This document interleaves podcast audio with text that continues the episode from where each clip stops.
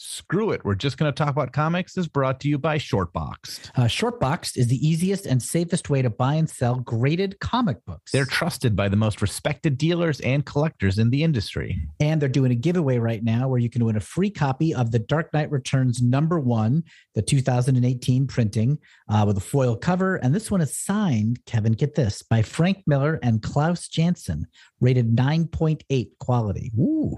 Those guys had something to do with that comic book. Yeah. So to win that, go to shortbox.com slash screw it. You'll be prompted to enter your email. No purchase is necessary, and you'll be in the running to win that comic book. This contest is going to run until March 10th, 2022. And by entering, you'll also get a free promo code for $15 off uh, purchase if you're interested. Great. Download the Shortboxed app on iOS or Android today. Or tomorrow, or do it tomorrow, Yeah, no rush. sometime this week. Screw it, screw it. We're just gonna talk about Comics.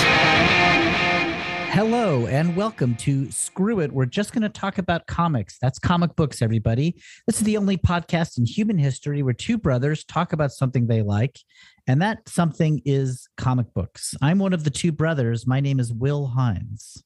I'm the other brother. My name is Kevin Hines. We're back from our break, Will. Yeah, pretty exciting. Are you well rested? Are you ready to really get into some comics? I sat at the microphone since our last episode waiting for this moment, and I really Gosh, I- mis- I really misused the break. I wish you hadn't done that. You should have hung out with your family.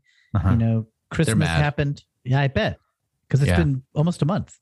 Yeah, my back hurts. I'm tired. I'm hungry. I have uh, soiled myself. Well, it's too late for you to take a break now, so you're going to have to wait till we get this episode done. That's fair.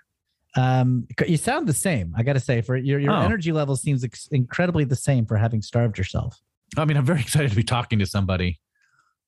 So, I had no, I had no idea. We've been exchanging emails in that in that time. You didn't Yeah. mention.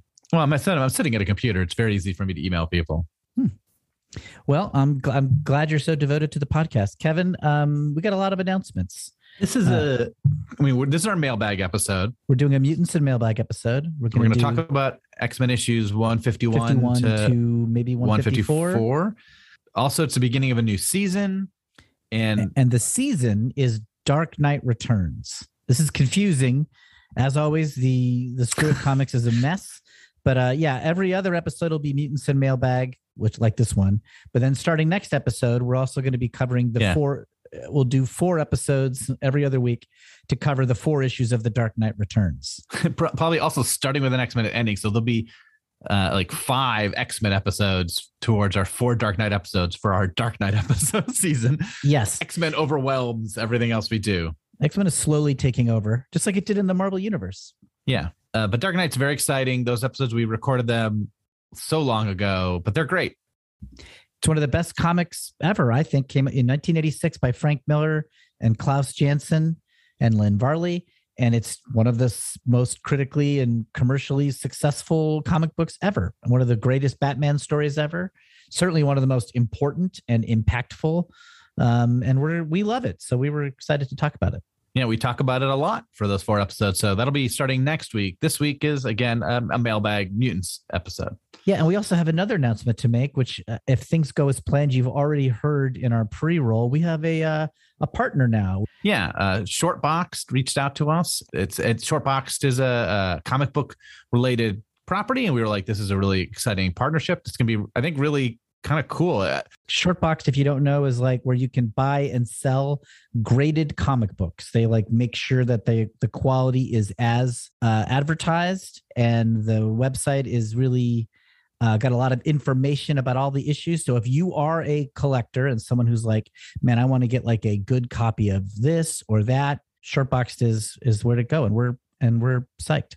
Yeah, and as Will said, they're graded. So that means these are the ones that are sort of uh, in like solid plastic, like by CGC. They come with like a, a number rating on a scale of uh, zero to ten. I guess zero would be no comic inside. I guess zero would be yeah, the comic has disintegrated, but we're just gonna remember it. Yeah, it's, it's sort of an NFT.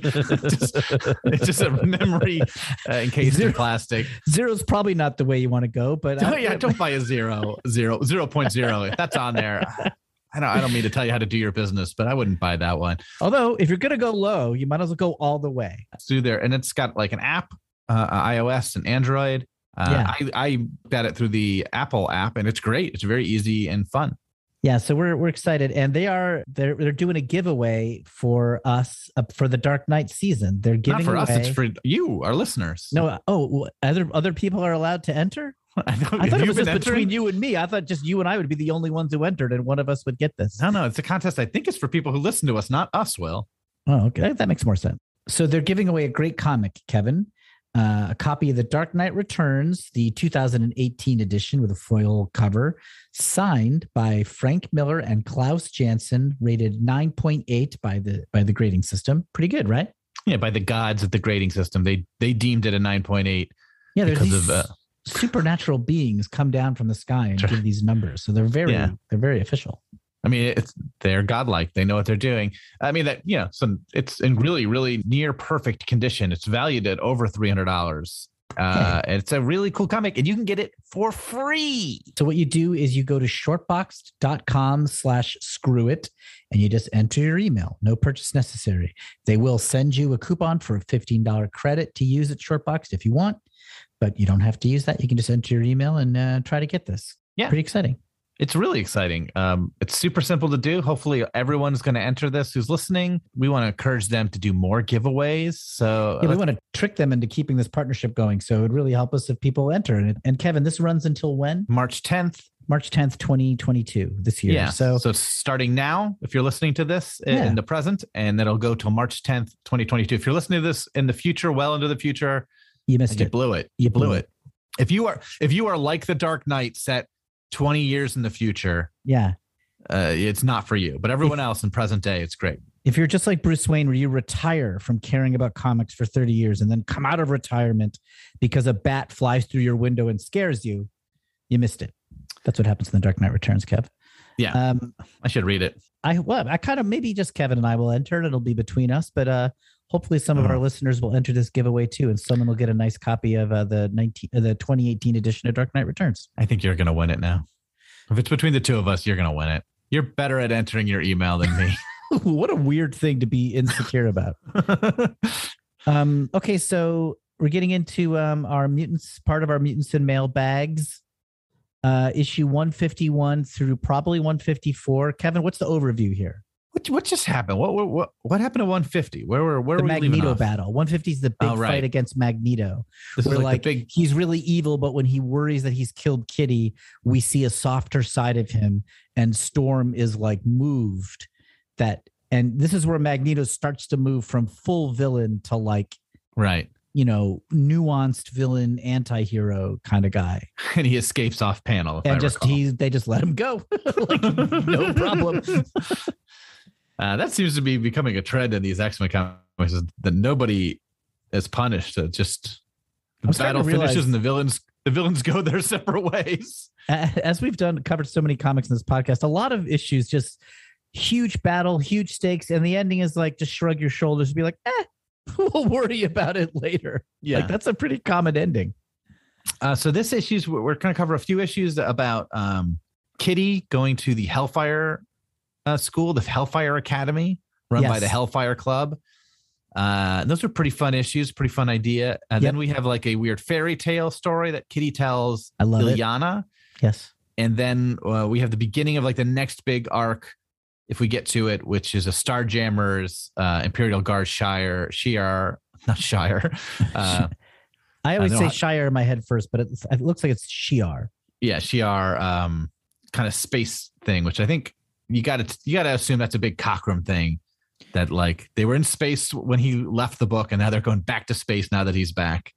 Yeah. So Um, uh, yeah, but that's sort of uh, we're sort of, sort of we're sort of in between big storylines. We have like a couple little storylines as we're gearing up for the next big one. now, what do you think of these overall? Because we're solidly in the post Byrne era. What do you think about Claremont without Byrne? Yeah, um, I'll say like uh, my favorite one was that last one, the one that goes back to space. Uh, This the first two parter, which actually Cockrum doesn't even draw. It's a, a fill-in artist, Bob McLeod. Yeah. Uh, the Hellfire one felt like a cool idea, um, but it almost felt too rushed. Like I wanted it to to really explore Kitty going to the Hellfire Academy. It really doesn't do that at all. Okay. Um, but it's it's an okay. It's like cool idea. Not quite much happens other than like Storm getting a kick butt, which is nice. The fairy tale is fun, but in a sense, uh, uh, uh, uh like meaningless. Yeah. And then the next issue, which is like the Starjammer showing up, I thought was a blast. Oh, what did you think? I uh, I'm really loving these issues. Uh, X Men has got me got me good. I'm rem- I'm we're approaching when I was actually starting to read X Men when it happened, and I love it. It's it's my comparison with the Byrne era is that it's sloppier and more uneven. The pace is weirder. Yeah. Um, it's maybe not as airtight, but there is more like emotional variety. Like it was a bit more of an action comic with Byrne. And now there is a little bit more of just the X Men kind of hanging out at the kitchen table and fretting. There's kind of that like teenage angst uh, Yeah. stuff. And I, I really love it, actually. Yeah, the pacing is weird. There's more Claremont sort of having to say something in a caption that isn't shown at all. Uh, I also think the action is not, uh, Cockrum, for all his strengths, I think action Byrne was way better at drawing action. Like Byrne had a little bit of that Ditko ability to make like um, a mindless action scene sort of visually interesting and fun to look at. I think you're right. And Cockrum's action scenes, I sort of zone out sometimes during I do them. too. I do too. Yeah, that's interesting. And he's so good, right? I mean, like his, but his costume design is so good. We see some alternate costumes in this run in his Yeah. issue, and it's so good. in the fairy tale story. Yeah. Yes. He creates all these cool looking things. Yeah. He creates visually beautiful characters and, and images. He's but when good. he gets to the action sequence, like the Starjammer action sequence with a, uh Corsair, Cyclops, and Storm, it's a cool idea, but there's panels where I'm just sort of like, okay, what's next? Uh-huh. I, yep, like, I found myself thinking that too. and, it, and it's a long battle. And I, and I just, I thought to myself during that, I was like, I bet Byrne would have made this battle sing because his battles just were beautiful. I, I do think he had, a, I like, I compared to Ditko because we covered those Ditko issues and even more than Kirby. Steve Ditko, Kirby's- the artist for the original Spider-Man. Yes, that's right. And, and Kirby, uh, Bruno Kirby. Are, Bruno uh, Kirby, the star of uh, Good Morning Vietnam, the That's star right, yeah. Of Good Morning Vietnam. yeah, yeah, the star. Uh, mostly famous for Robin Williams' sort of cameo yeah, throughout the whole film. uh, no, uh, yeah. So Jack Kirby's action is great, obviously, and it's powerful and extreme, and it carries your eye from panel to panel. But Ditko did a thing with with the Spider-Man comics, and we often talked about it, which is like the backgrounds are always interesting, and they were always happening in interesting places because like Spider-Man just like punching somebody gets repetitive, yes, but it'd be like, oh, they're fighting in an art museum, or they're fighting through a television studio right, right. and uh, uh, it was just something about it. I was like always excited by a Ditko action sequence, and Byrne has a little bit of that too. And I, I think he puts a lot of thought into how do I make this, this panel even just catch your attention Right. beyond the I fact think- that someone's getting punched. And maybe there's a bit more story involved, which is like Yeah, it's this physical feat that Colossus is doing is also an emotional triumph because he's been feeling insecure. Or, you know, somebody's, you know, Wolverine is defending Storm because he sees her get hurt. And even though they fought earlier in the issue, now that the chips are down, he's defending her or something like that. yeah. It might come from just Byrne like kind of co-plotting or pre-plotting or however Yeah. it was done. That might Yeah. have given him the freedom to do that better. I don't know. but I will, I will. Uh, that's an excellent description of Byrne's strength. But th- there is there is something that these issues are good at in his absence, which is the soap opera drama. Like, especially relative to the time, if you read like if you were reading as I was like Spider Man and FF and dipping into some Avengers occasionally and Hulk, and then you went over to the X Men. The X Men was like boys and girls falling in love and a family and a family torn apart vibe like in, in a way that was like refreshing and cool like that only the x-men was really doing that I mean, and strong, interesting, captivating female characters. I mean, Storm is such a great character in these stories. yes And I wouldn't even say these are Storm stories. I mean, she plays a big part in that first one, but like she's so awesome at every moment. Yes Uh, Kitty Pryde is cool. yep Uh, Jean Grey, obviously before that was really cool. Emma jean Stone grey's still is a like part of these stories even though jean grey is dead she's a big presence in these stories uh, Emma Stone is is a very cool villain. I'm glad they brought her back. Yep. Uh, so it's and like that wasn't really happening in other comics either. it's very co-ed i mean i'm not going to say it's female led it's very like everybody because also wolverine's a great character nightcrawler's a great character Mhm.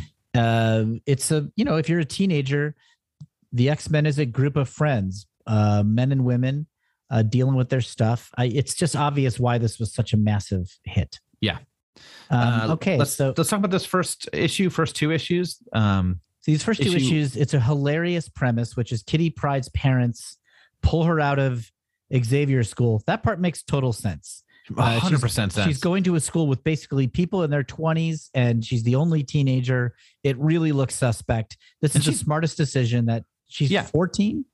She's 14 at best. Uh, Colossus again is 19, and they they kiss uh, uh, a lot Which you now. love. Uh, You love that. Uh, uh, yeah, and there's also some shots of Kitty Pryde to bikini, which made me uncomfortable as a father. we got a lot of th- we got a lot of thirsty pics in this issue. um i mean they're all in they're all in bathing suits and they all look great but uh uh, just kitty pryde's a kid and it, it does feel weird to have like i don't know i wouldn't send my son to school with a bunch of 20 year olds uh, when he's 14 uh i just i would feel uncomfortable with it so, yeah, However- they so they want to pull her out of the uh Xavier's uh, school and they want to send her to the Hellfire Club. That's the funniest part. Is the other school they want to send Yeah. her to is also run by superpower mutants. They don't Yes. have any idea that any of these people are mutants. That's right. But this is the evil one. I also love that the Hellfire Club has a school.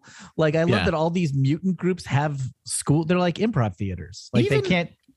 Let's. I mean, well, the Hellfire Club did try to make a play for Kitty before she went to the Xavier School, right? Right, they that- both yes. made a pitch for, her, so it wasn't like they're coming out of nowhere. But it's also a school called Hellfire. right? Even if it was like a great school and it was well rated and like consumer reports, like this is the best private school in the area, it's sort of like it's called Hellfire. Come to my school, the Infernal Arts Academy. Yeah. It's like, oh, Yeah. maybe. Evil University. So like I don't know. I'm looking for a job. I'm not gonna. Uh, I don't know if I'm applying to Evil Incorporated just yet.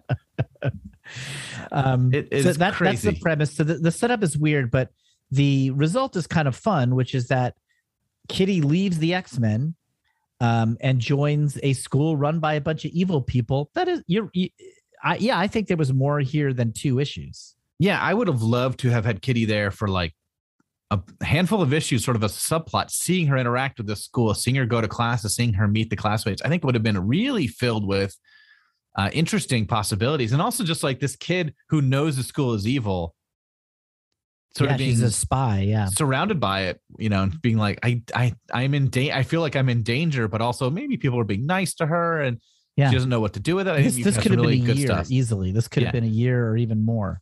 None of Um, that happens. None of that happens. Instead, what Storm- we what we focus Storm drives on- her to school. yep. Um, it takes a long time just for her to leave the X Men. There's like four pages of just saying goodbye. Well, she's got to get a full on kiss from Colossus before she goes. Mm-hmm, mm-hmm. Uh, yeah, then uh, Storm drives her there. And then when they finally get there, which is like ha- over halfway through the issue, she sees Emma Stone, who was presumed dead from after a fight with Phoenix. Yes. And uh, Emma Stone switches places with Storm. Yes. Off panel, as is the Claremont Yeah. X Men way. Um, Uh, there's yes. a glowing window. It's all the only tell we get that something happens. right. So, and and this is this is sort of the central action of these two issues: is Emma Frost and Storm switch bodies. Storm is imprisoned, and Emma is in the body of Storm and gets access to Storm's powers. She doesn't have Right. her powers anymore. Right. Emma doesn't like take control of Storm using her telepathy. They switch bodies. So Emma is now Storm with Storm powers, and Storm is now Emma with Emma's powers. Yeah, that's it's that's a pretty fun. Yes. That's a fun story. Like that is Yeah, that's really, really compelling. Especially because Storm is so powerful. It's such a, a scary thing. But also, like Emma's powers are so crazy. Storm takes handles them very easily because she once asked Jean Grey what it was like, and she's like, "Oh, now I know how to control telepathy." Yeah, she has a flashback to one conversation she had with Jean Grey, who gives a two sentence description of doing telepathy, and using that, Storm gains control of Emma's powers. yeah, much better than uh, Emma does with Storm's powers. Uh, yeah, but that's kind of the fun, right? Well, I, Oh, yeah, I will, totally I will fun. say, in terms of the unrealistic things in these issues, I thought that was okay. Like Oh, I got Eh, no problem with that. Emma can like shoot lightning bolts and you know bring rain, but she just kind of like brings too much, and Yeah. then like she can't stop the storm that she started. That that's sort of fun. Uh, yeah, Storm has a better time. At first, she's overwhelmed by reading everybody's thoughts, but she sort of gets a hold of everything pretty quick. Also, while this switch happens, Sentinels attack the uh, Oh, yeah. uh, uh, the mansion, Xavier's mansion. Uh, this is a really funny moment where Cyclops from like the mansion through a window zaps one of them. yeah. It's like he's not even he's not even out there in the woods. He just like looks out the window and zaps one. Claremont does a lot of work in captions in this one. Yeah. Like a lot of stuff sort of happens in between panels that Claremont, and that's like one of them. It's like, uh, or uh, and uh, captions and speech balloons. Like Yeah. Someone runs out and goes, Xavier uh, knew what's happening because of his mental powers and told Cyclops to shoot out the window. Anyway, let's keep moving. Right, right. Also, Nightcrawler's um Nightcrawler's on a date with his um existing Adopted. girlfriend Amanda, but as we Also found out a- in one of the Yeah, annuals, also- his sister. Yeah, his adopted sister slash wizard slash stewardess. So like that Slash leads to one of the, the funniest just like summaries. Um the Oh, woman yeah. calls herself Amanda Sefton. They've been best friends since earliest childhood when her mother, the gypsy witch queen Margali Szardos, found the infant Kurt lying in his dead mother's arms and decided to raise him as one of her own. Amanda, like her mother, is a sorceress and a very good one, though nowhere near as powerful as Margali. But she's a modern working woman as well, a senior flight attendant for TWA those two captions, I was just like, this is insane. Like yeah. too much. I, I, was kind of wondering, like, Claremont, do you need to put in that she's not as powerful as her mom right here? Can we get anything out of this? Yeah. Can we the mom's not in these stories. She's not Yeah. in any of the issues we've read. Uh, let's not mention. The flight attendant part also doesn't factor into it. Do we need to know that right yeah, it now? doesn't either? factor in, but it is the funniest part. So I would want to leave that. I love the idea of a sorceress being like, eh, I'll be a flight attendant. uh, she ends up being the ace in the hole. She has magic powers that the um that the Hellfire Club don't know about, and so when they are all captured, she can use her powers, and they're not expecting it. That's right. Uh, yeah. So the Sentinels were sent by the Hellfire Club. Uh, the X Men are all captured. Um, uh, Emma escapes her prison because she can still pick locks. As Storm in Emma's about that. body. Yeah. Yeah. Um, she goes to rescue Kitty, but Kitty's afraid because it looks like Emma. Um, and then uh, what happens? So, uh, so Kitty and and Storm basically escape together, though Kitty is doesn't know what's going on. Kitty is So- so, yeah, suspicious so of the Emma Kitty is- Frost body, but she Yeah. eventually is won over because she talks so much like Storm. Yeah, there's like a fun sequence where Emma and Storm's body is chasing Kitty and Emma, In uh, Storm's or body. Kitty and Storm in Emma's body. Ugh, so confusing to describe. Is it- right. Storm's Read the, body. read the comics. What are you talking to us for? Yeah. This podcast is dumb. Um, it's fun though, right? It's a really, it's a really fun couple of issues. It's very fun. Yeah. um, just so we don't get lost in it, should we move on to the next ones? Well, how does this wrap up? I don't know. No, they, we should talk about that. So yeah, um, the the the wizard girlfriend sister of Nightcrawler makes them think Wolverine has been killed. Yes, He's but, like in uh, another room being tortured, but really Wolverine won that fight. So Wolverine and Kitty Pryde together rescue all the X Men. yeah. Um, and then this is a little brawl. and there's a showdown between Emma and Storm in each other's bodies, and Storm wins. Yeah, there's another one of those moments where she has the mind transfer device that is just sort of like in her hand in one panel.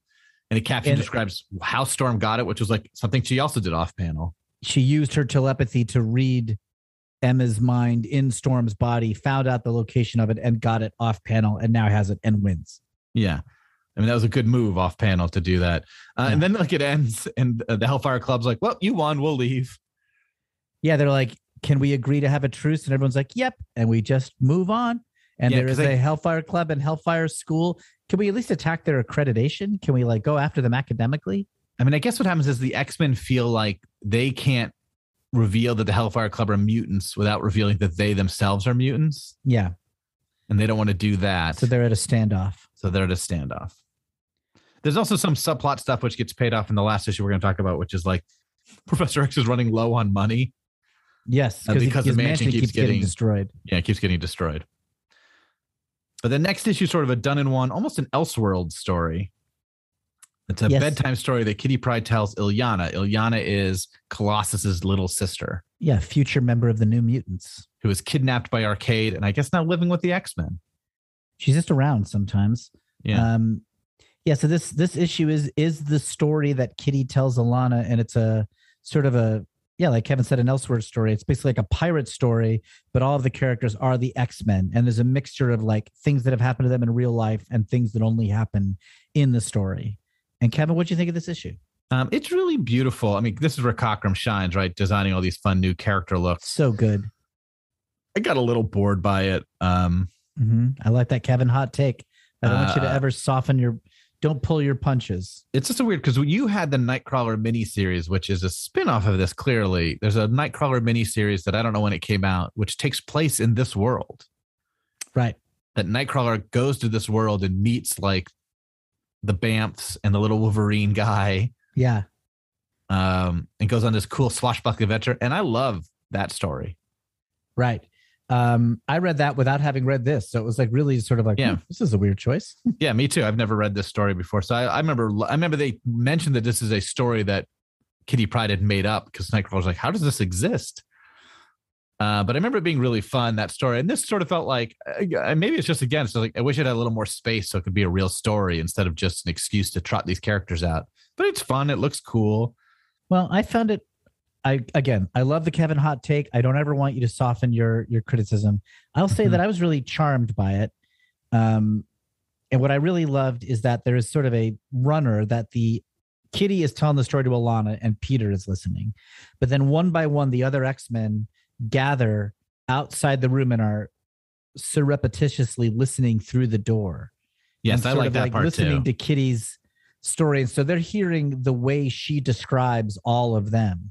Like Wolverine's analog in her story has a six pack of beer and is kind of he's called mean. I think his Yeah. name is mean. yeah, Um and the Nightcrawler analog wants to kiss all the girls and is like girl crazy. yeah, Um and outside the X-Men are like giggling to hear how they are portrayed. And it was Yeah. sweet. And then when she brings up Jean Grey and in the fictional story, Jean Grey is saved and ends up with Scott. Scott outside the door is truly moved. He's like, I thought I thought that was so Yeah. sweet. that part was really great. Scott thanks her for the ending of the story, basically. Yeah. Um, and it's there, Kitty wasn't really around for Phoenix. So she's kind of you have to assume she's sort of just respecting what she's been told by her teammates. a little bit also it feels like either this was an idea that got shot down by claremont or an idea that he is seeding like a way to bring jean grey back right because it all involves like that little crystal, which does of- exist. which does exist of jean grey's memories and i wonder if that was like claremont's little seed being like yeah if i ever feel like i can bring jean grey back this is a way to do that somehow Right. Um I felt like that too. so it just Um, felt like reading this i was like oh yeah if i was reading this in the day i'd be like jean grey will be back in a couple years So that little interplay is what made it for me, like cutting to the X Men outside the door and seeing their reactions to how they are being depicted. yes i loved Um, that part too but i mean that is like two pages worth of the story but i loved it too And um, the art is, you know, fantastic. And this alternate storm costume that she has in this, Oh, here goes Will. I was kind of like, I love it. I was like, hmm, maybe this is Storm's outfit, like for real. Like it's it's very Kirby.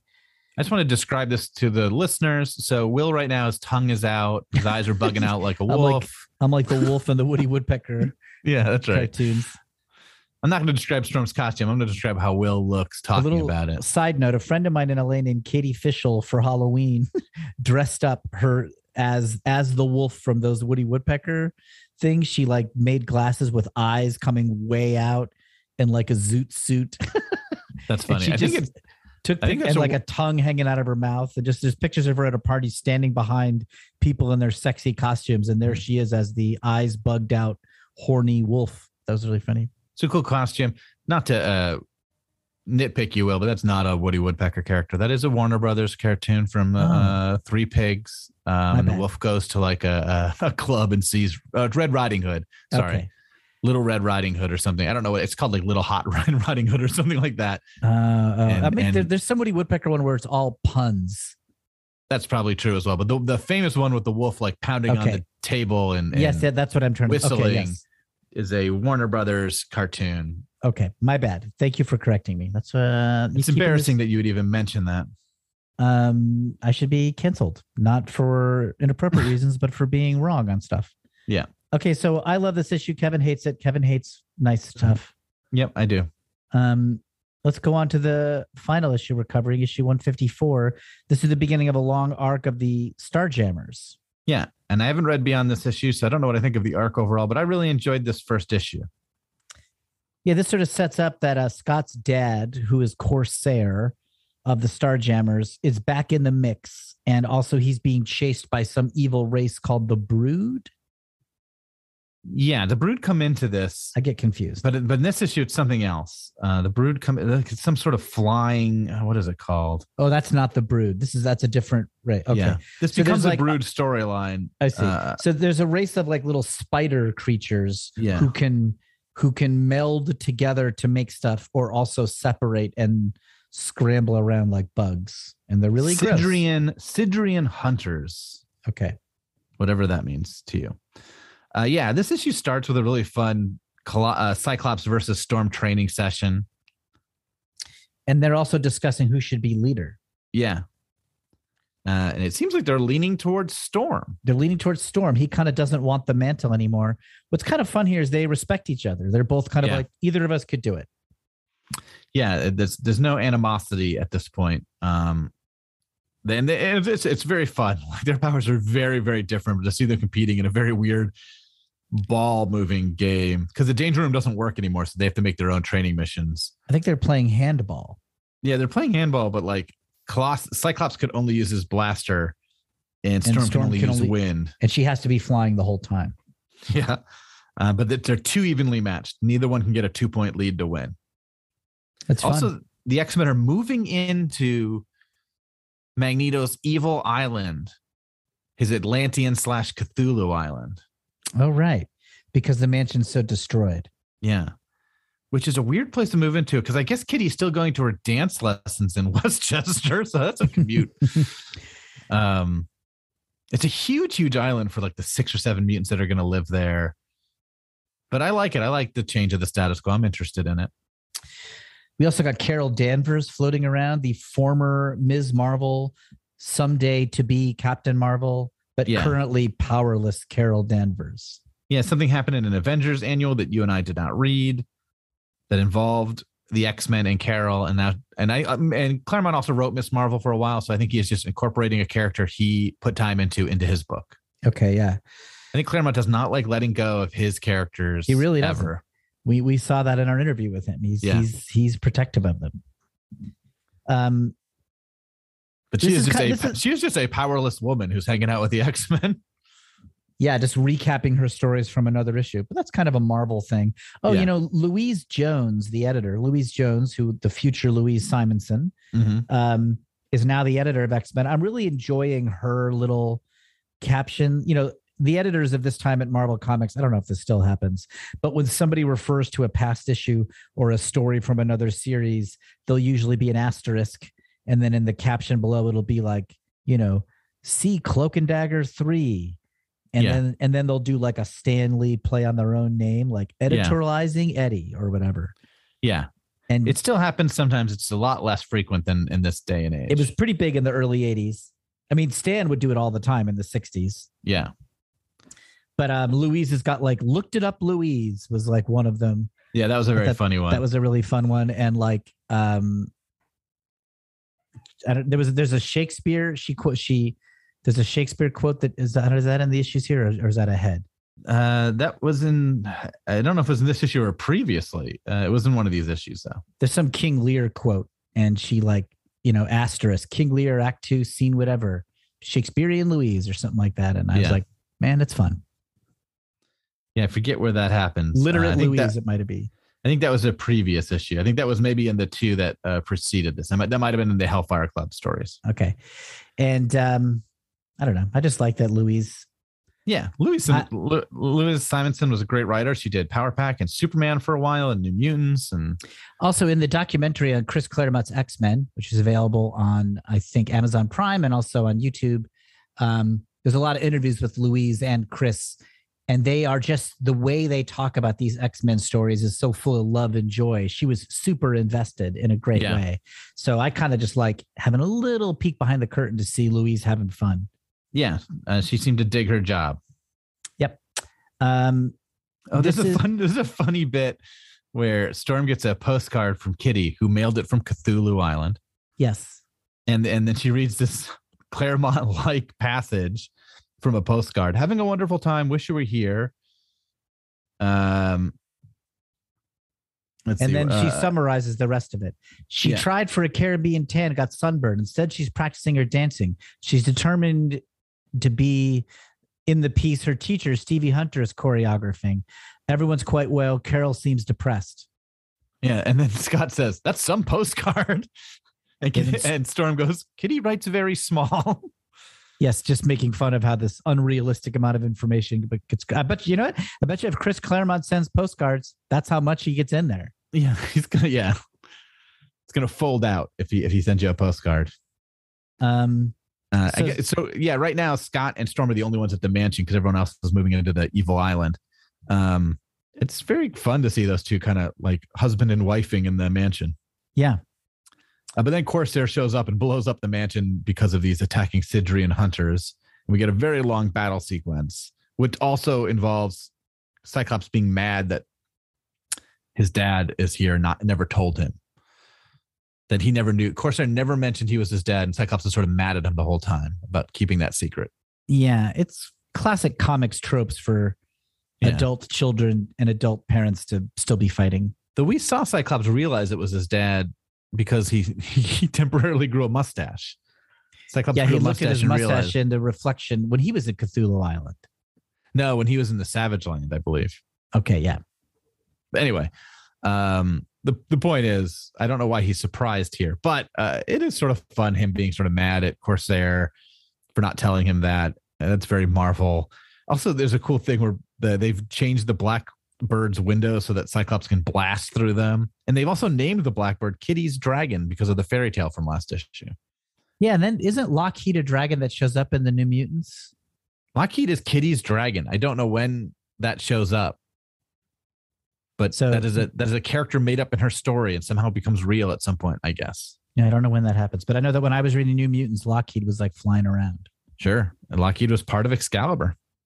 Um, that's adorable. I love Kitty, and I like her leaving her impact on the mythology.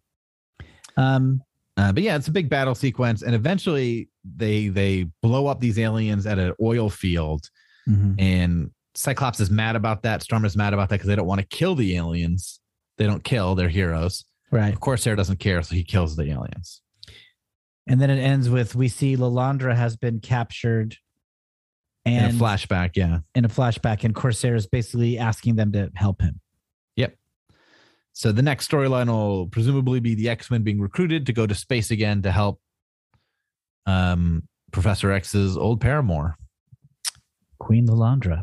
Mm-hmm. So you're right. Cockrum's back, and we're going back to the Starjammers in space. Yeah, these are fun. It definitely it, it's another one of these in between arcs. Right, we have like a big arc, Table and then like setting a, issue. and then like a handful of like shorter stories, and just the X Men like moving from a mansion to an island, Mhm, and now mhm. another big storyline. Yeah, um, it's really fun. I mean, this is definitely still very dated. It's of the time. It's uneven. I feel like a lot of this stuff feels made up as it went along. There's not doesn't feel like the right number of issues are being assigned to each storyline. That's something that feels like maybe they're better at doing now. But there also is that fun feeling of recklessness that that's the good side of that. Yeah. Which is The- like it it feels like this is, you know, Marvel Comics feels pleasantly small at this time. Yeah, I mean, Marvel at this time still seemed to do like, well, let's just do an issue. We don't know how many. We can't say part one of six because we don't know how many parts this will be. We haven't written the next part yet. Let's Yeah. find out. Yeah. Uh, and so they kind of tell a story. And sometimes maybe he knew he had Bob McLeod for two issues, so he's doing a two issue story for Bob. Sure. But he didn't like start out going, well, what's a good two issue story? He's like, I'll tell this story and I'll Yeah. fit it in those two issues. Yeah. And it is very much a Stan Lee fly by the seat of your pants. Uh, just tell the story until the until you get to the last page and then continue it to the next issue Right. Versus like a Jonathan Hickman. Here's my Bible on the next 30 years of X-Men. Yeah, here's here my different- elaborate jigsaw puzzle being revealed one piece at a time. Right. And I don't know how many writers do that anymore, like really fly by the seat of their pants. Uh, Certainly at Marvel and DC, I don't know how often that happens. It mu- I, I'm assuming some must, but I think it is very rare. Yeah. Um, I don't know. I mean, I guess it's just there's always there's trade offs to both both approaches, and I guess the fun of reading these '80s comics is, hey, enjoy the chaos. Yeah. Yeah, uh, and that's why like a lot of times Marvel comics at this time sort of didn't end well. They would start really exciting, and then they would sort of like fizzle out and just move on to the next thing. The Hobgoblin saga, which was just covered by Amazing Spider Talk, is a great example of that. Where Stern starts with this cool mystery: who's the Hobgoblin? What's going on? Then he like leaves the book, and someone else takes over, and it becomes a huge mess.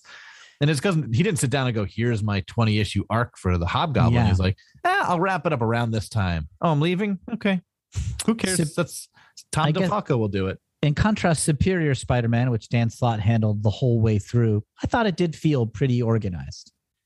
Yeah, and I don't think Dan Slott had planned out every single plot point, but he definitely had like a beginning, The middle, big, and the end. big tent poles. Yeah. yeah, It felt that way. And that I think is what more modern comics are general. I think that is. I think Slott is probably one of the looser of the modern comic writers, where he's got tent poles, but not necessarily the individual moments, as opposed to Jonathan Hickman, who feels very planned out. Someday I mean, we'll get Slott and we'll ask him. Yeah. Um, okay. Um, that's our mutants portion, Kevin. Yeah, let's take a, an, a break, Will. Let's take a break. Well, you'll hear an ad from an actual sponsor, and then we're gonna come back and do some mail. Oh, that's exciting. A Yeah. real ad. Listen to it. Let's tell us Yeah, how we look do. at us. Look at us. We're legit. We're big Tell us how we do on. Tell us how we do on our ad, guys. Yeah, let us know. Screw it. We're just going to talk about comics. Has partnered with Shortboxed. Shortbox is an app and a website where you can safely buy and sell graded comic books online. It's trusted by the most respected dealers and collectors in the industry. And as part of our partnership, uh, we'll be doing periodic giveaways. Uh, our first one is uh, a copy of The Dark Knight Returns, issue one, the 2018 printing. It's got a foil cover. It's rated 9.8 quality, signed by no names Frank Miller and Klaus Janson, these two little up and comers. Yeah, yeah, some some like indie book guys who I think you know they probably did it their version of Dark Knight Returns at some point. They probably called it Dark Knight Returns. They're some, somewhat involved. Yeah, they're Um, somewhat involved. Uh, to win this comic book, you have to go to shortbox.com slash screw it and enter your email. Uh, there's no purchase necessary, and you'll you will get a free promo code uh, for $15 off if you do want to make a purchase, but that's not required to win this comic. Yeah, and that's going until March 10, 2022. So we're asking all of our listeners to enter this. We want, frankly, we want to look good to our to our sponsors and partners. So help us help us out. We want them to be flooded by people trying to win this comic book uh, so that they're also encouraged maybe to give away more stuff to you guys. They see how eager you guys are to want it. So if you if this is a thing you like, uh, definitely enter, please. Yeah, we um as part of our partnership, we got to get some comics from this. I don't mean to brag about our Oh, yeah. perks. Shortbox has taken pretty good care of the Hines brothers. Good care of us. So uh, we each got a comic. Kevin, what did you get? I I looked at a bunch of things. I looked at uh, uh I was trying to find a Groo comic book, but they had a, only a Groo reprint, and that wasn't that wasn't That's up to my to- standards. Not to your satisfaction. Yeah, I was looking at old Ditko stuff, and that was all just too expensive. as it should be. And then I settled on an issue of Amazing Spider-Man, issue 250. Ooh. So this is the end of Roger Stern's run on the title. It's also the uh his uh, the last time he wrote Hobgoblin before other writers sort of got their mitts on him. So at this point, Hobgoblin's identity is unknown, Mhm. uh, and it's a really exciting kind of culmination to everything Stern had done so far. Writers after this would sort of ruin the Hobgoblin's identity for a long time and get he'd become really messy. But at this point, he was a pristine A-list villain, and it's a really exciting issue. Great cover too, right? Oh, it's a beautiful cover of them sort of wrestling in like a sea of flames. It's uh, really awesome. Um, I also went with Spider Man. I got Peter Parker, the Spectacular Spider Man, issue 64. Now, Kevin, do you know what is significant about that issue? I actually remember that issue really well. Um, Yeah. So that's the issue where he swings around the city. Um, Uh, he yeah, uses like web shooters a lot. I There's guess. at least one moment where like his spider sense goes off. That's pretty notable. I, I think that happens. No, no, none of those are correct. I mean, it's correct, but not what's important.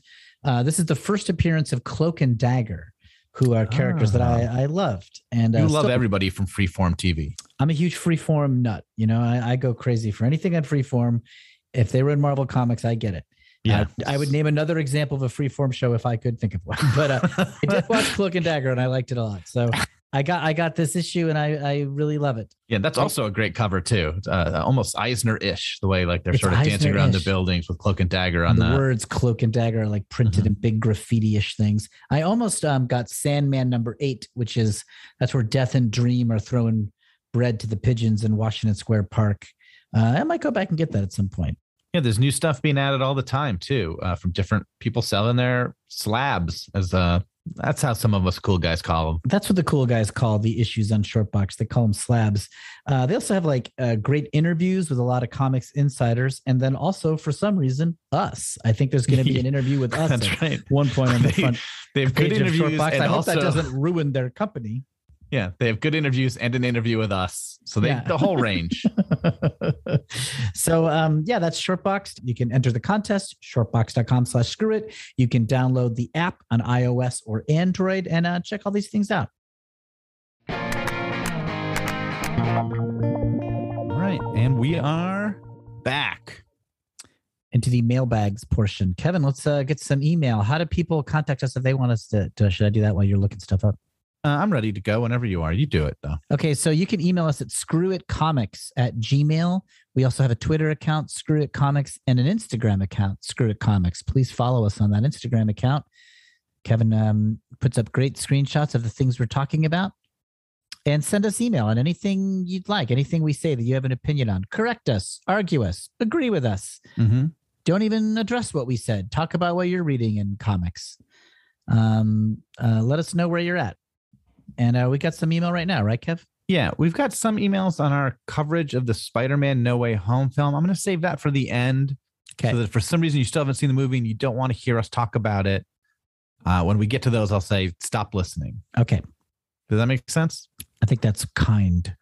Okay. Uh, let's see what do we got here. Dean Spencer emailed us a while back with some because of our uh, coverage of the Doctor Doom, Doctor Strange storyline, t- uh, Torment, and uh, whatever Triumph and Torment. Triumph and Torment. He wanted to just recommend some Doctor Doom storylines. Okay. Books of Doom by Ed Brubaker. Okay. He thinks is really good, and also uh, uh, Emperor Doom and Doom by a, a current writer Chris Cantwell. Have those are pretty recently coming on. Nice. So those are good ones. I th- I read Books of Doom. I don't remember it because I've read a lot of Brubaker stuff. I have not read the Chris Cantwell thing, so I've heard it's good.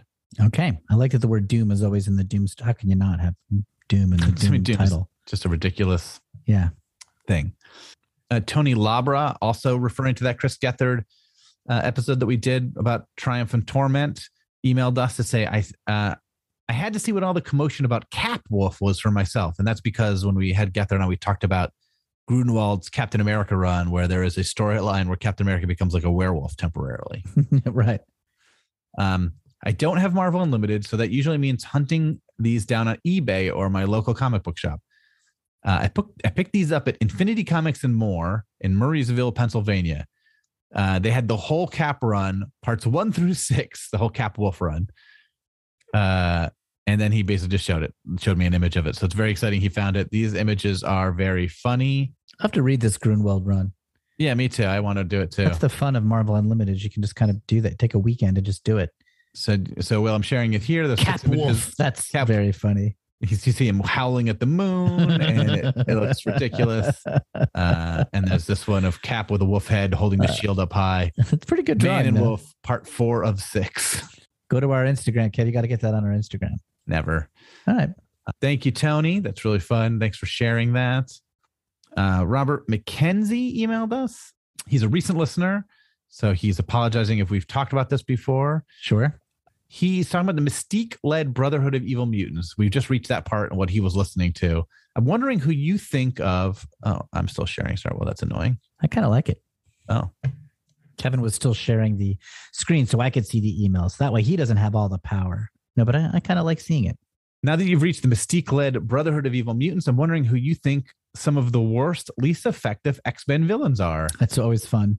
Personally, I think Destiny is right up there. She has a cool costume design, but for someone who can just see into the future, she sure does seem to miss a lot of stuff. Uh, thanks for all your great podcasts. I'm currently listening through your Secret Wars season and really enjoying it. Uh, he also asked if we'd ever covered Joss Whedon's run on Astonishing X Men in a future season. I don't know if we Right. would, but I like that run. I- That's an interesting suggestion. Well, always happy to hear suggestions of what we should cover. Uh, who do you think the least effective villains are, Will? It's a great question. I, I, my brain is a little blank because I'm too busy thinking of ineffective heroes like Hawkeye in the Avengers. I think is a go-to like out of balance in terms of his powers versus his peers. I know that's like often part of the stories and it's used to good effect. I think Claremont does a good job of like making all these characters seem like they're uh, a good threat, like that they're equal power to the X Men. They're not too powerful or not powerful enough. The first thing that jumped to my mind is not an X Men villain, but made me think of the the Wingless Wizard, who always seemed to be so So excited that he could fly. completely, completely defeated by the FF. he like would end every issue like hanging on a tree branch, his gloves broken. I loved him. He like it would always be a challenge. It would take them all issue to defeat him, but at the end, he was not just defeated; he was just Humiliated. utterly, just no question. That is a loss. How about Galactus? I mean, I think Galactus is pretty powerful. But if your only move is eating planets, I mean, he you know he's not too agile. Yeah, You know what I mean? He's not invisible. He can't hide. Everybody sees him coming a mile away. I mean, Toad is dumb. Mm-hmm. Right? He just jumps and has a long tongue. I mean, that's not. I don't know what that's doing for anybody. That's true. That's not too good. Some of the Hellfire Club guys' powers are sort of just weird, right? There's like the guy who just like makes you heavier. Yeah, that's that's very specific. It is powerful, I guess, but it's just like it's it's one thing. I mean, That's compared Harry to like Emma Leland, right? Stone, Is that Harry Yeah. Leland? I think so. But compared to Emma Stone, Saw like absorbs power. That's kind of vague, but it can be useful. Emma Stone is very powerful. Wait, is Emma Stone that her name? that, that's her Emma that's Frost. Emma Frost. Did I say Emma Stone? Emma Stone the is the actress. we said that all episode. I think we did. Oh man, Short Box is leaving us. We had him, we so this, uh, you know, eh, Cyclops, or as we call him, Andrew Garfield. Um, Oh man. I mean, Emma Stone would be a great villain too. Emma Frost, yes, Emma Frost, the Emma White Frost. Queen. Shouldn't be doing this. This is we're bad at our job. Bad. If we- we are, we are. That's true. When I listen to other comic book podcasts, I'm like, these guys have it so together. Jeffrey DeLorean asked how we met. I don't know. We'll have to. I, we'll have to search our memories and figure that out at some point. Yeah. I mean, I don't, I know, I guess uh, uh, my answer is uh, you were there Mhm. Mhm. when I gained consciousness and, and self awareness. Yeah. So I wasn't there when we met, though. He sort of I took mean- advantage of me and became my brother without my consent. I guess so. Uh, he also asks for our annual edition of the podcast, which is not a thing we've announced doing or I've ever done in the past. But he wants you, Will, to do the whole episode as Stan Lee. Oh, okay, yeah. Who do, we could get a whole bunch of people to do. I think everybody's got a Stan Lee impression, you know, just like everybody's got a Christopher Walken. I mean, one of my favorite things is making you do Stan Lee's voice for uh, Other captions for other books. Yeah, where it's like these very well written, dramatic, non ironic captions, but Stan Lee's voice ruins Yes. it. Dead dog on the street, tire track across his burst stomach, or whatever. Right, right. The Watchmen one was Yeah. key. Sa- Sandman one was also pretty good. Uh, The, the, the lyrical Neil Gaiman lyrics in an audacious voice. Watch out! It's the Sandman. Here comes destiny and death. Ooh, baby.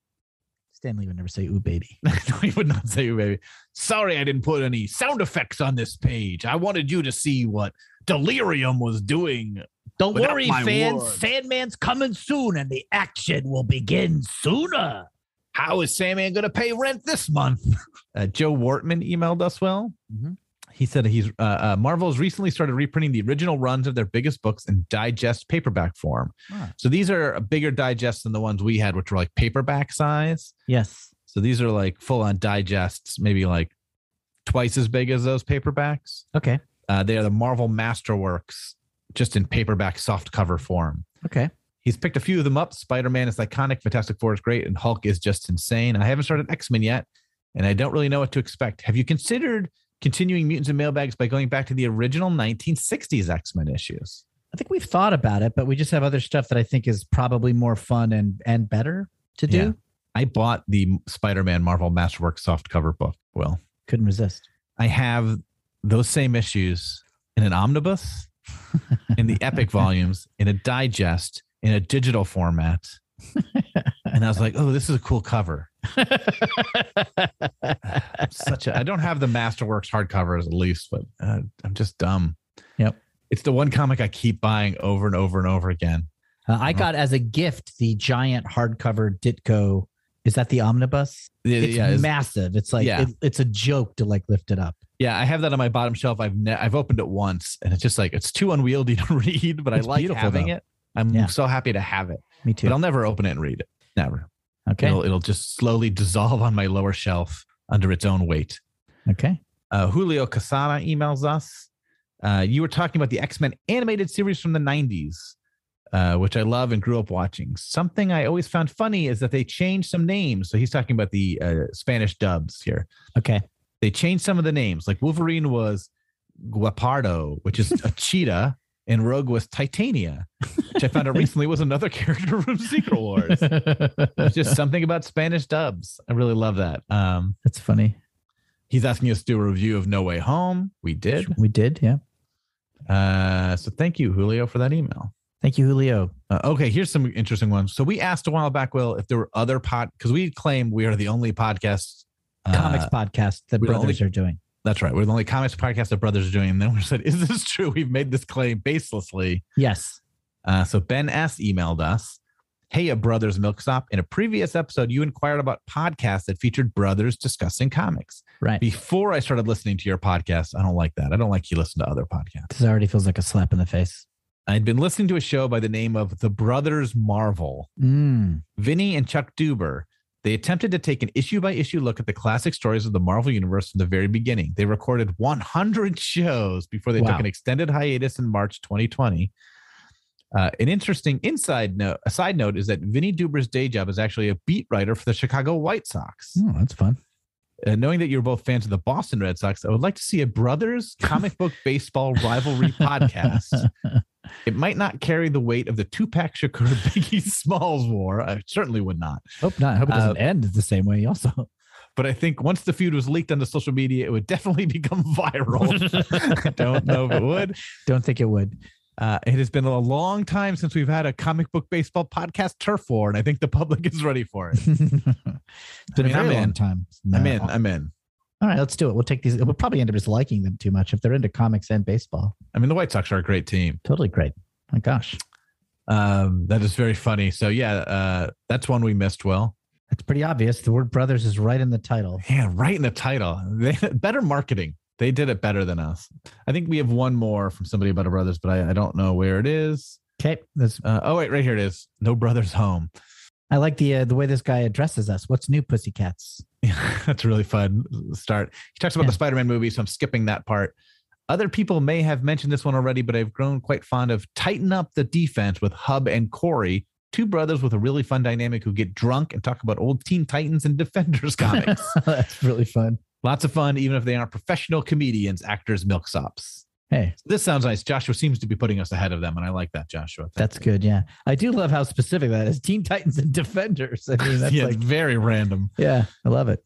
Um, okay, let's move on to Spider-Man No Way Home. Yep. So this will be spoilery right away. So get out if you want to see that movie with no spoilers.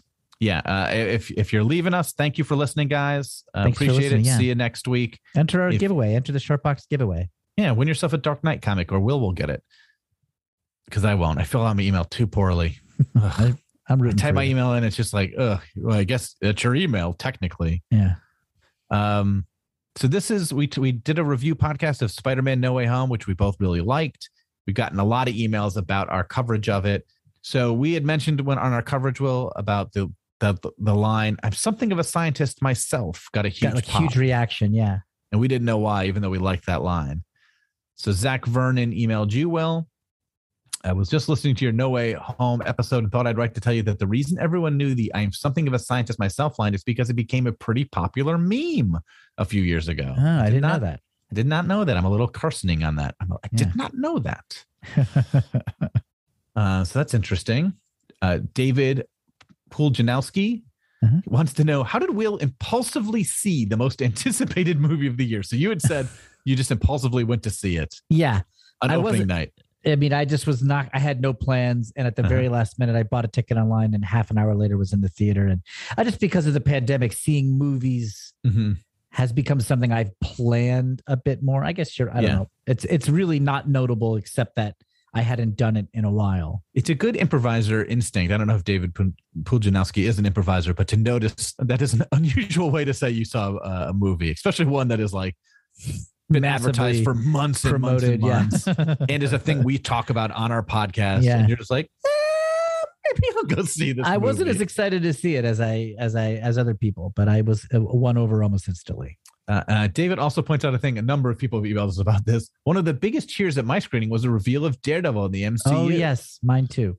Um, does Daredevil belong? Uh, being in the MCU do anything for you? Because we didn't mention Daredevil at all in our review. Right. Um, I love it. I mean, I love Daredevil in the comics. I like that portrayal of it, although I'm sort of hit or miss on the Netflix series. I think the actor is good.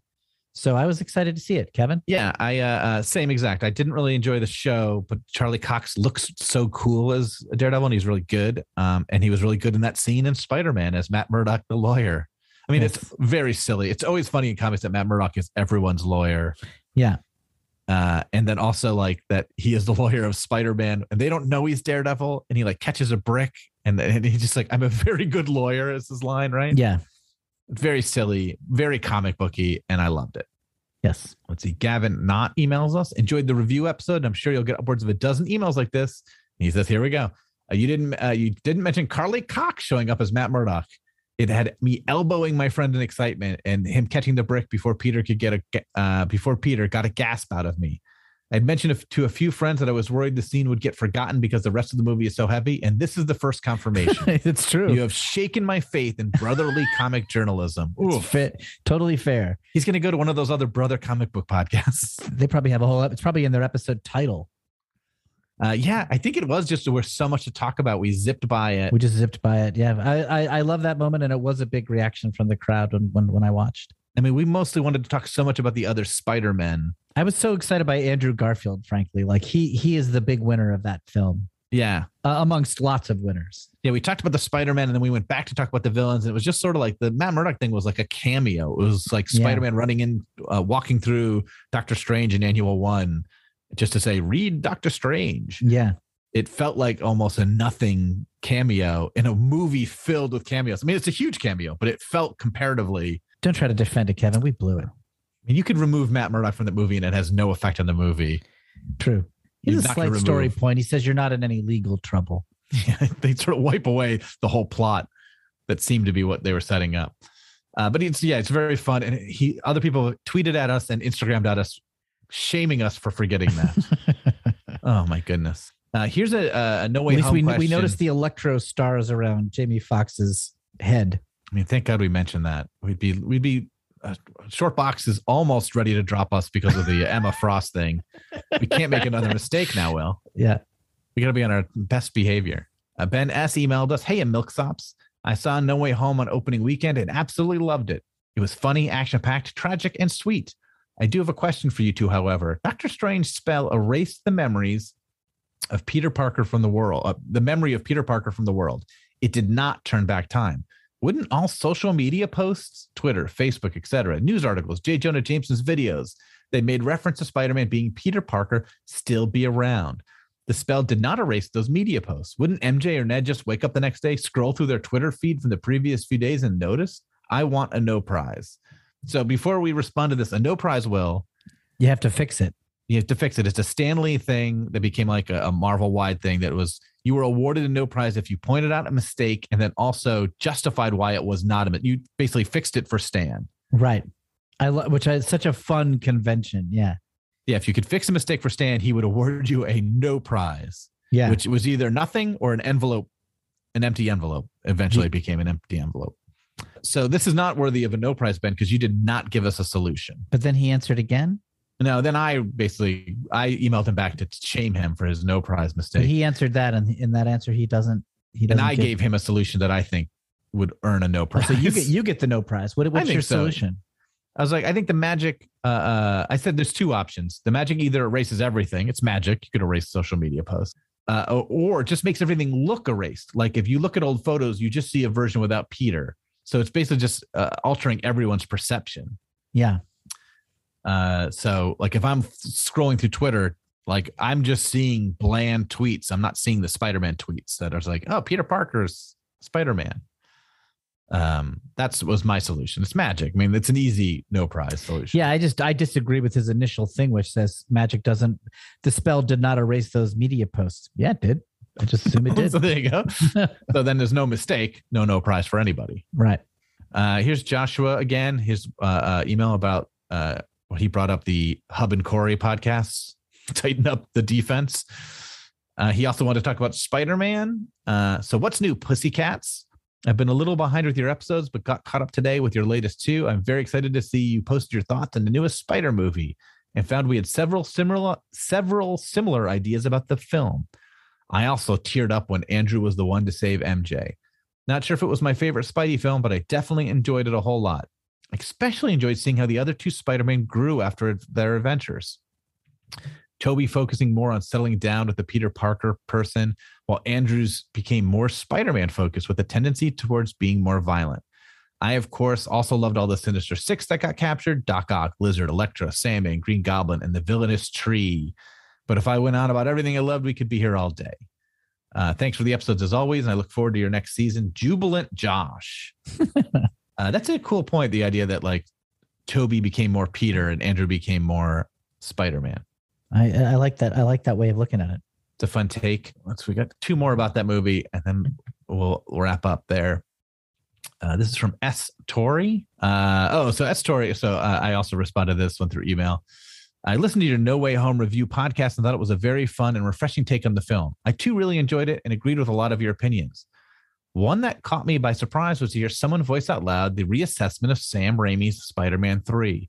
I won't go as far as either of you to call it a decent movie, but I did appreciate the fact that one of you said that it wasn't the precipitous fall between films two and three that most people claim, and is probably on the level of Return of the Jedi from Empire in terms of qualities. Uh, and then he goes on to ma- say how he doesn't like Return of the Jedi, and he talks a lot about that. And so I'm not going to get into that. But I basically wrote back to say like, oh, I liked Return of the Jedi. Right. We. I was the one who said I used the Return of the Jedi comparison, but Yeah. you didn't agree with. Yeah. and I basically defended Return of the Jedi. So here's my question to you, Will. This is Yeah. insp- inspiring. So let's take Return of the Jedi, Okay. Spider-Man 3, Okay. Temple of Doom, Okay. and The, we- Godfather, the weakest of the first three. Raiders. Godfather 3. Oh, okay. So those are all the bad members of uh, otherwise considered good trilogies, Okay. Yes. right? Rank them either from best to worst in general, or just best and worst, like in comparison to the rest of their movies. I'll just, it's the same. Um. Okay. Return of the Jedi is probably first, but then Spider Man three, then Temple of Doom, and then Godfather three, way at the bottom. Godfather three is a huge drop yeah. off. I do that in like Temple of Doom, so I think actually is a fun watch, and I don't know. I, I don't mind watching Temple of Doom. Uh, Return of the Jedi to me is just uneven. Like I, it's Mhm. the the the this the gaps are starting to show, and Lucas's the blind spots are starting to come up. Like there's just too much time on the the puppet band. The ghosts are a little saccharine. The Ewoks are a little lame. I mean, it's a really good movie, but compared to how just awesome Empire was, it's Mhm. a it's a step down. I think Yeah. I mean, I might, I they probably blow up Temple, the Death Star again. Like it's just kind of Yeah, yeah. I think that's kind of lame. It's a trap. It just looks dumb. What are you talking about? That's great. It's be, retroactively become great, but like in the moment, it's like, come on, dude. uh, uh, it's a trap is a great moment. Uh, so I disagree with that. Uh, I love the space battle in general. Uh, yeah, Return of the Jedi is the best of those, and I guess that's sort of my point. It's like I don't think it's as big a. It's a drop from Empire, which is considered a great, great, great, great movie. That's more to say what Empire is to me than how bad Return of the Jedi is. Uh, I would put Temple of Doom probably ahead of Spider Man Three, just because yeah, Temple of Doom is fun. It's dumb compared to Raiders, and it's not as polished as Last Crusade. And I mean, obviously, I'm not including the fourth movie in that trilogy. Uh, but Temple Doom is, I think it's a very good movie. I, I enjoy it. I've seen it many, many, many times. It's just, it's a lot more just punching, Yeah. where the other two movies have a little bit more to them. Spider Man 3 has good moments, but is overall bad. Uh, and Godfather 3 is, um, What I put in there just as uh, almost as I put Godfather 3 in there almost as like, a Sacrificial lamb. yeah, uh, it's just so we had the scale. So we had something at the bottom. So nothing would be at the end. How about Um, Superman three? I kind of enjoy Superman three, Where do you put I that mean, on the list? Uh, but I also I think Superman two is overrated. So I, I think the Superman two is It- overrated. There's a fall from one to two for sure. yeah, but two is um, still good. two is still good, uh, but two Three is already not good. Two already gets uh, some dumb stuff that starts happening in two. Already. I think three is worse. Superman three is worse than Spider Man three. I think. That's a tough argument. Um, yeah, it probably is. This is, I really like Richard Pryor, and I Me too. enjoy the Superman versus Superman fight. Eh, may- maybe, I'll but not having it. Luthor really hurts it, and and it's scary. It That also robot created the plot for Office Space. Yeah, yeah, that's right. Then the pennies. Um, yeah, Uh, it's probably true. I think I agree with your assessment there. We have one more email here. Well, this is from Jeffrey On. I just watched the movie yesterday and listened to your episode today. Uh, this is an email we got on December 28th. I'm sort of mad no one emailed us on Christmas Day. Me too. Uh, I have no one in my life that loves Spidey as much as I do, and so listening to your guys' opinion was very enjoyable. Uh, that's really cool to hear. I listen to podcasts about comic books for the same reason I don't have people who read all the comics I read, and so sometimes I just like listen to other people talk about them and pretend I'm having a conversation. Yes. I agree with almost all of your guys' points and found that I have a nearly identical movie ranking as Will. Ugh. Though I'm unsure whether it was a good movie or not, I don't think the individual Tom Holland story connected well with the Spider Verse material. Tom Holland ends up with the conclusion that he needs to work alone, but doesn't really acknowledge after the big fight that he isn't really alone, like Spider Verse did so well. hmm Uh, it's referring to the Miles Morales Spider Verse movie. Uh, I really like that people are appreciating Andrew Garfield more. Like you guys said, he is spot on for Spider Man in my head, while Tobey Maguire is Peter in my head. And I will defend this against anyone. He has the best individual Spider Man scenes that we will ever see live action, specifically Amazing Spider Man 2, the first 10 minutes, Gwen's fall, and the ending. Okay. If you guys ever end up watching either of those two movies again, here are some things to appreciate about them, even though they are not good movies. Okay.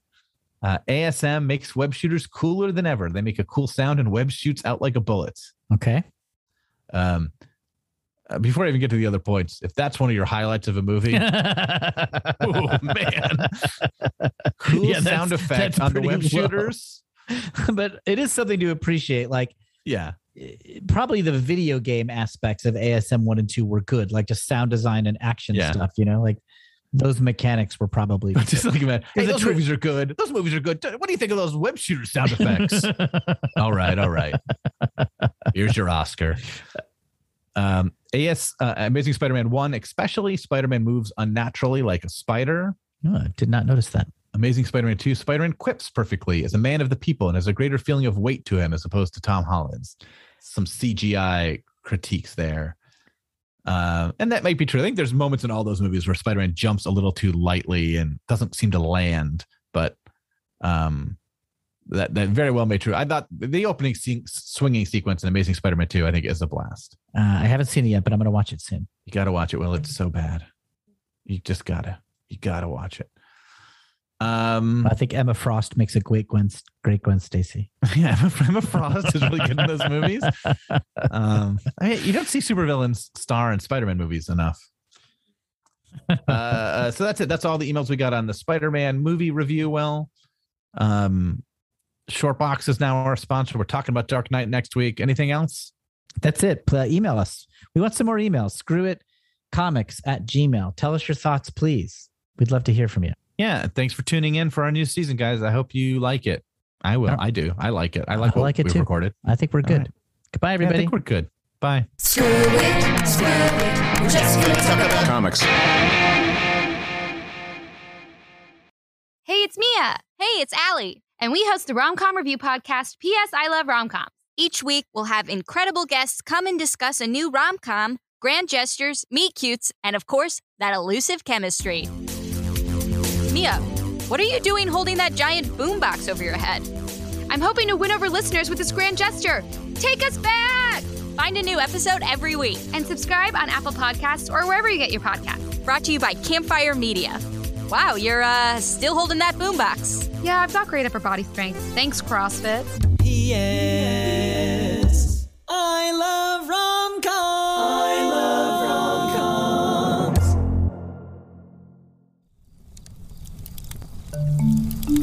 Campfire.